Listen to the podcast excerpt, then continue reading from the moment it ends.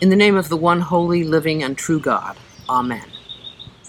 This being Mother's Day, I'd like to tell two different but similar stories about becoming a mother under circumstances that might seem less than ideal. Motherhood born in shadow, in conflicting emotions.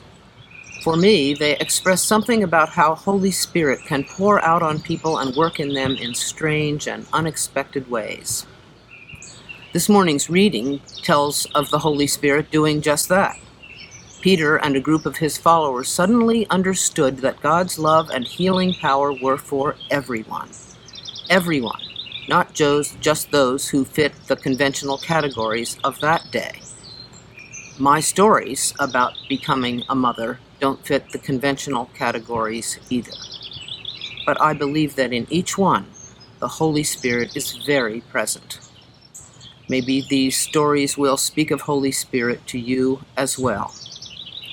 Each story is about an adoption, and I realize that adoption experiences are hugely various and there is no correct formula for how to navigate issues connected with adoption.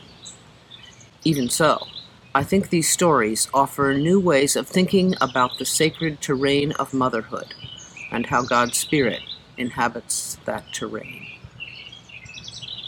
The first story is from Miroslav Volf, professor of systematic theology at Yale. I ran across it in a commentary in the Christian Century magazine.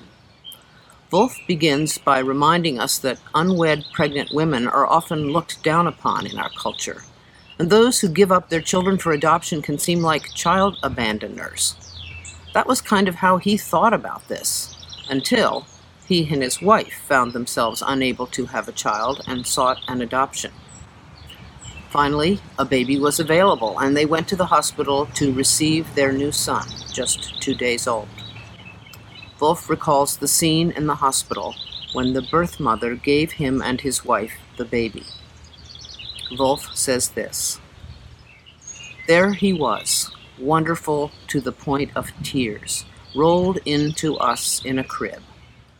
The birth mother took him and held him for a while in her arms in a last maternal embrace.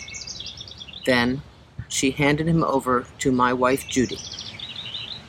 In one simple act, painfully sad for her and wonderfully joyful for us, she gave him to us, and she gave us to him. My image, says Volf, of birth mothers in that moment had changed. Changed from she who does not care enough to she who selflessly gives. It all looked different to Volf in that moment.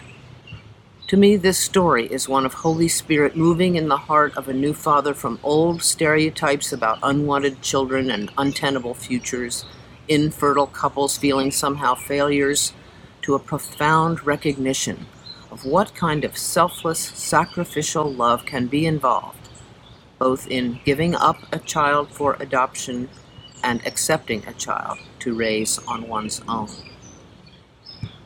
The giving by one mother to another woman, that most precious gift of her own flesh, no matter what the circumstances or stigma, has a sacredness to it a way of looking at both the joy and agony of motherhood and the struggles each woman must have gone through to get to that moment of handing a tiny baby from one to another. The second story is from my days as a seminarian.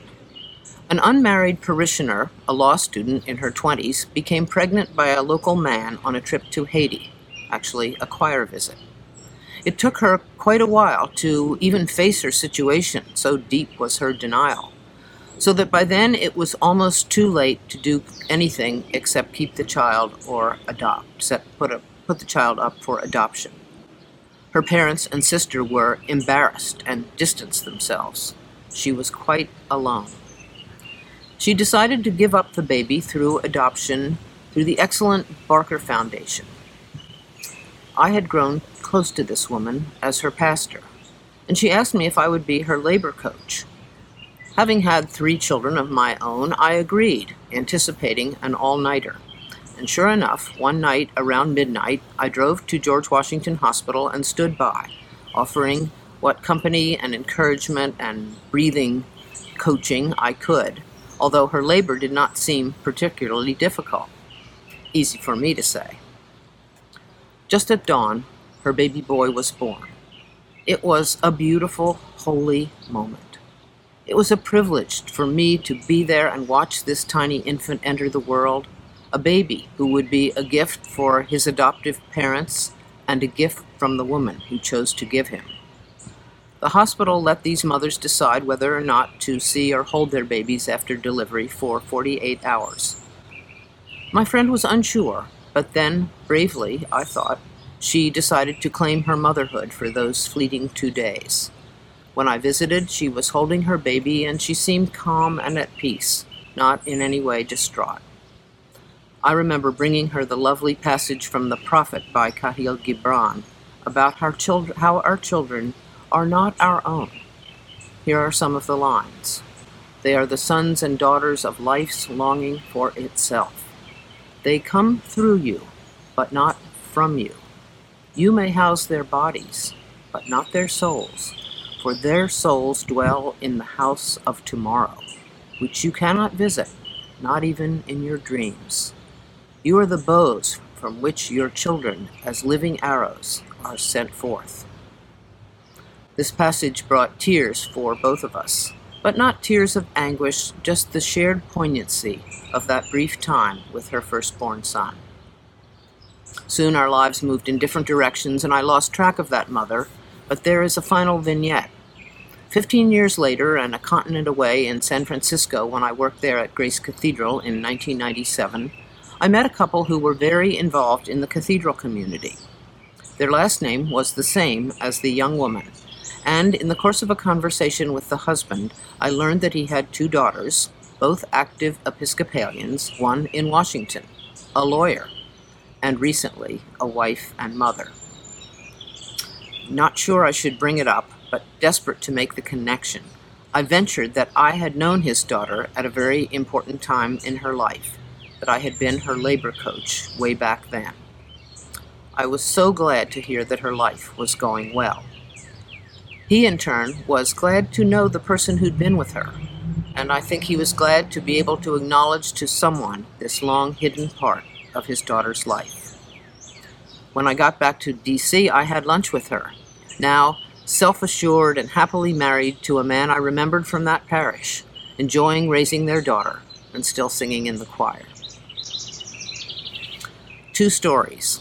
A story about what it was like to receive a child from its birth mother and see the way everything looked different in the light of that gift and a story about it was what it was like for a birth mother to give her baby away.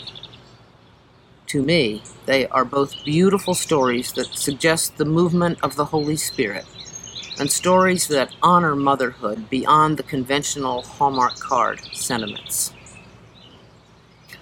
I also want to add that Mother's Day may be torture for any woman who has lost a child to death. Our hearts go out, for we cannot even fathom that pain.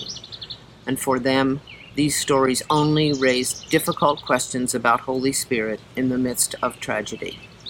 Questions I am inadequate to answer, at least in this sermon.